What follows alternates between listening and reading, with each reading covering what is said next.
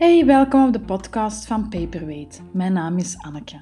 Met Paperweight help ik ondernemers in de interieur, retail en hospitality branche om het inspirerende verhaal van hun werk of business via Instagram uit te dragen. Via deze podcast deel ik heel veel tips en tricks.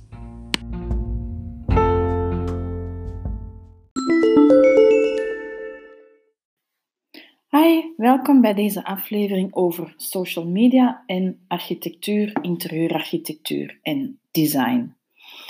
Waarom um, interieurarchitectuur of architectuur mij zo nauw aan het hart ligt? Wel, dat is omdat sommigen weten, jullie, eh, onder jullie weten dat misschien, maar ik ben uh, interieurarchitect van opleiding. Dat is al een hele lange tijd geleden ondertussen. Ik ben in 1996 afgestudeerd aan de Academie van Antwerpen, of het Henri van de Velde Instituut, zoals dat toen nog uh, heette.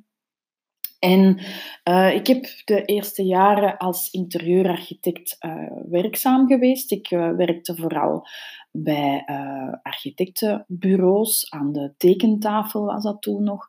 Maar dat ja, ik moest, uh, hoewel ik zo zeker was van mijn stuk toen ik uh, die studiekeuze uh, nam, um, ik wist eigenlijk altijd dat ik interieurarchitectuur wilde studeren, um, tot groot ongenoegen van mijn vader, die eerder een advocaat of zo in mij zag. Was dat toch na het afstuderen en het uh, beginnen werken in die branche niet helemaal wat ik uh, ervan verwacht uh, had. Eigenlijk ging het voor mij allemaal een beetje te traag. En zo'n project dat duurde vaak lang met de opstart en dan het ontwerp tekenen, het uittekenen van de plannen enzovoort. En dan, ja, dan heb ik het nog niet over de opstart van de werf en de werfopvolgingen en zo verder. Dus ik voelde eigenlijk al vrij snel dat dat niet echt helemaal mijn ding was. Dat verhaal is voor een andere keer. Maar ik heb nog altijd wel een enorme grote voorliefde voor architectuur, interieur uh, en alles wat met design te maken heeft. Ik heb dat altijd blijven uh, opvolgen in de jaren nadien.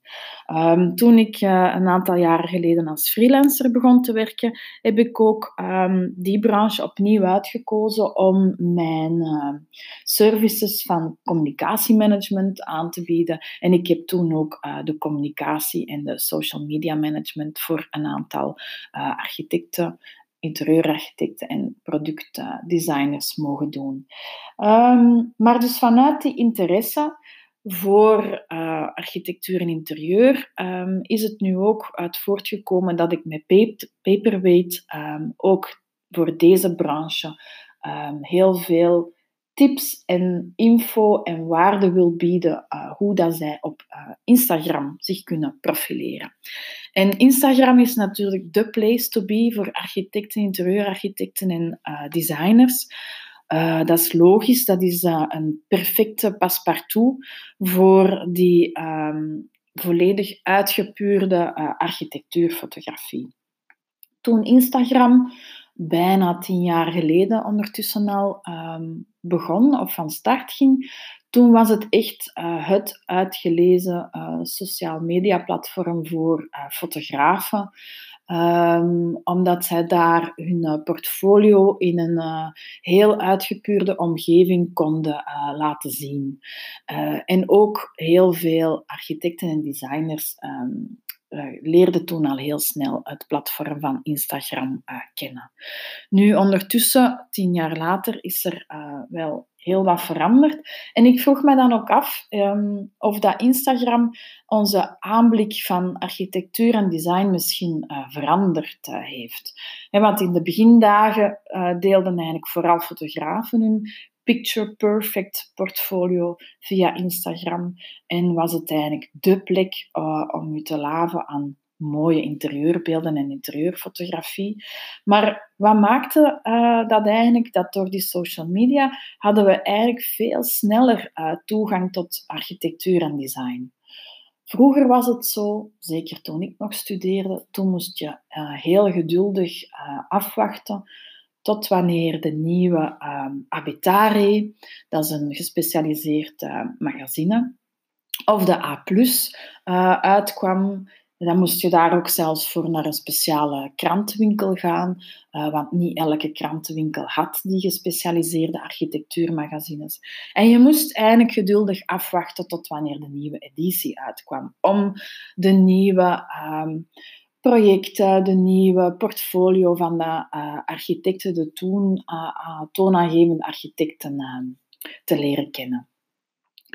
En ook um, was het zo dat die vakpers eigenlijk een redelijke academische toon um, aanhield.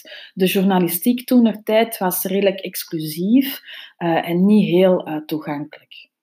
Dus met de social media uh, is die academische toon online veel meer achterwege gebleven en die um, vak pers of uh, vakinformatie van architectuur werd plots veel um, toegankelijker. Dus die journalistiek, uh, die design of die architectuurjournalistiek, die evolueerde ook van heel exclusief naar veel uh, toegankelijker. En niet alleen die content werd daarmee natuurlijk toegankelijk, maar het medium zelf was nu ook uh, binnen ieders uh, handbereik. En dat mag je eigenlijk heel letterlijk nemen binnen handbereik, want doordat we bijna 24 op 7 met onze telefoon in onze hand zitten, um, is het eigenlijk bijna letterlijk at your fingertips. Um, dat maakt dat een architect of een interieurarchitect of een designer niet, lang, niet langer alleen maar afhankelijk is van de pers of de vakpers om zijn werk aan de buitenwereld te tonen. Eigenlijk kunnen zij nu uh, zelf de publisher zijn van hun projecten. Uiteraard konden zij dat al via hun eigen website, uh, maar dat was toch eerder een meer gesloten kanaal. Je moest uh, het al weten om het te gaan opzoeken. Maar nu ehm, met de opkomst van eh, Facebook en Instagram had de architect, interieurarchitect of designer eigenlijk zelf een kanaal uh, dat heel toegankelijk was en heel wijd verspreid was, wereldwijd, uh, waar hij eigenlijk zelf uh, zijn projecten op kon gaan publiceren. En wil dat dan zeggen dat die architectuurmagazines um, daarvan afzagen? Ja, Eigenlijk niet, want zij genieten natuurlijk ook mee um, van, die, van dat breed lezerspubliek op Instagram. Dus uh, een aantal van die toonaangevende uh, magazines waren er ook heel snel bij om ook een account op Instagram uh, te zetten of op Facebook, om daar ook eigenlijk te gebruiken als directe ingang voor hun lezerspubliek. Ze hebben nu natuurlijk een veel groter of een veel uh, ruimer of wijd verspreider uh, lezerspubliek, waarbij dat ze voorheen eigenlijk eerder een soort van niche en in-crowd uh, bereikten. Maar natuurlijk um, is het niet evident om op te vallen in die massa. Op Instagram alleen al zitten er wereldwijd meer dan 1 miljard um, gebruikers. Dus uh, hallo algoritme, uh, niet makkelijk om daar dan uh, tussen op te vallen. Zeker als je weet dat de meest bekeken berichten op Instagram nog altijd huisdieren, katten en honden en uh, baby's zijn of berichten van baby's met katten en honden. Dus begin er maar aan en val er maar tussenop. Um, heeft social media ook iets veranderd voor de aanpak van het ontwerp? Um, van een project. Ehm, en ik denk het wel als we denken aan de Instagrammable spaces en de populaire backdrops voor selfies, uh, dat we nu uh, uh, heel veel zien. Zelfs aparte um, dedicated spaces worden er gemaakt, tijdelijke pop-ups of meer permanente, um, soort van Instagram-musea, waar dat je jezelf um, op een selfie kan vereeuwigen met een, eh, een zotte achtergrond. Maar ook uh, in de hospitality-branche heeft dat uh, enorm veel veranderd. Menig design- of architectuurblogger heeft de um, toonaangevende design destinations opgelijst, um, waar dat er dan heel veel um, foto's worden geschoten om hun feed aan te vullen. Een van de meest bekende ehm, achtergronden uh, vandaag de dag is de Murallas Roja in Calpe. En dat is eigenlijk een, uh, dat is wel grappig, want dat is architectuur die al sinds 1968 uh, eh, er staat gebouwd door de uh, architect Ricardo Bofill.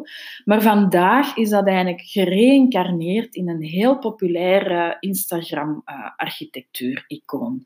en uh, het komt uh, enorm veel voorbij op, op dat kleine schermpje. En die kleurrijke foto's die worden heel druk geliked en gedeeld en opgeslagen enzovoort. En ja, door die like-economie stijgt ook de waarde van die content. Maar of dat, dat dan ook op de vastgoedmarkt stijgt in waarde, dat vraag ik mij nog af. Ik zei het al, ook in de hospitality sector horen uh, interieurarchitecten en designers uh, heel vaak tegenwoordig dat ze in hun ontwerp minstens één Instagram-waardige uh, feature moeten opnemen. Zodanig dat die uh, nieuwe hotspot ook populair is op Instagram. En natuurlijk, met meer dan uh, 70% van de users jonger dan 35 jaar, denk ik niet dat we al aan het einde van de 50 Shades of Millennial Pink zijn. Nu, uh, Instagram is de place to be voor architecten en interieurdesigners, maar er bestaan eigenlijk toch nog veel misvattingen over Instagram. En dit weerhoudt nog veel interieurontwerpers en architecten om echt voluit voor dat medium te kiezen. Uh, ik zet een aantal misvattingen op een rijtje. De eerste misvatting is dat je meerdere keren per dag uh, moet posten. En dat is natuurlijk qua tijd moeilijk haalbaar. Um, en ja, je hebt misschien wel meer dan uh, duizend volgers, maar dat betekent eigenlijk niks. Want dat algoritme bepaalt per post hoeveel mensen uw foto's zullen zien. De betrokkenheid bij een nieuw bericht is dus eigenlijk veel belangrijker dan het aantal volgers dat je hebt. Ik heb hier trouwens de eerste podcast-episode ook uh, aan gewijd. En hoe beter uw bericht scoort, hoe meer van uw volgers dat zal zien. Dus uh, wat je best doet, als je niet uh, elke dag of een aantal keren per dag wil posten, dan ga je kijken in de statistieken van uw account, op welke dagen en welke tijdstippen dat uw volgers het meest online zijn. Uh, je kiest hieruit gewoon de beste dagen en de beste tijdstippen om te posten. En zo hoef je dus niet meerdere keren per dag te posten. Een tweede misvatting die ik heel vaak hoor is: ik heb niet genoeg afbeeldingen of foto's om elke dag te posten. Ja, dat kan ik moeilijk inkomen als je architect, interieurarchitect of designer bent. Want volgens mij heb je dan heel veel beelden die nu gewoon stof liggen te verzamelen op een harde schijf of op een uh, server. En veel kans is dat je genoeg foto's hebt om de komende 365 dagen je feed mee te vullen. Instagram is een visueel platform, dus dat is uh, helemaal in, uh, jouw, um, in jouw doelgroep en waar jij heel veel um, materiaal voor hebt om te voeden. De keuze van de, van de foto is goed voor 80% van het succes van je account. De derde misvatting is dat een foto genoeg zegt. Hè. Een beeld zegt meer dan duizend woorden, maar um, ik moet daar toch geen caption tekst nog eens gaan bijschrijven. Ja, toch wel. Uh, want als je alleen maar een beeld van je project post, dan blijft die volger eigenlijk op zijn honger zitten. En je moet hierbij bedenken dat eh, veel van jouw volgers waarschijnlijk um, geïnteresseerde uh, conculega's zijn of studenten bijvoorbeeld die um, tijdens hun studies um, op de hoogte willen blijven van wat er allemaal gaande is, of willen bijleren via het uh, uh, Instagram-netwerk of inspiratie willen opdoen. Dus wanneer dat jij daar ook nog een verhaal bij vertelt bij jouw project, dan ga je veel meer uh, betrokkenheid krijgen op dat uh, bericht.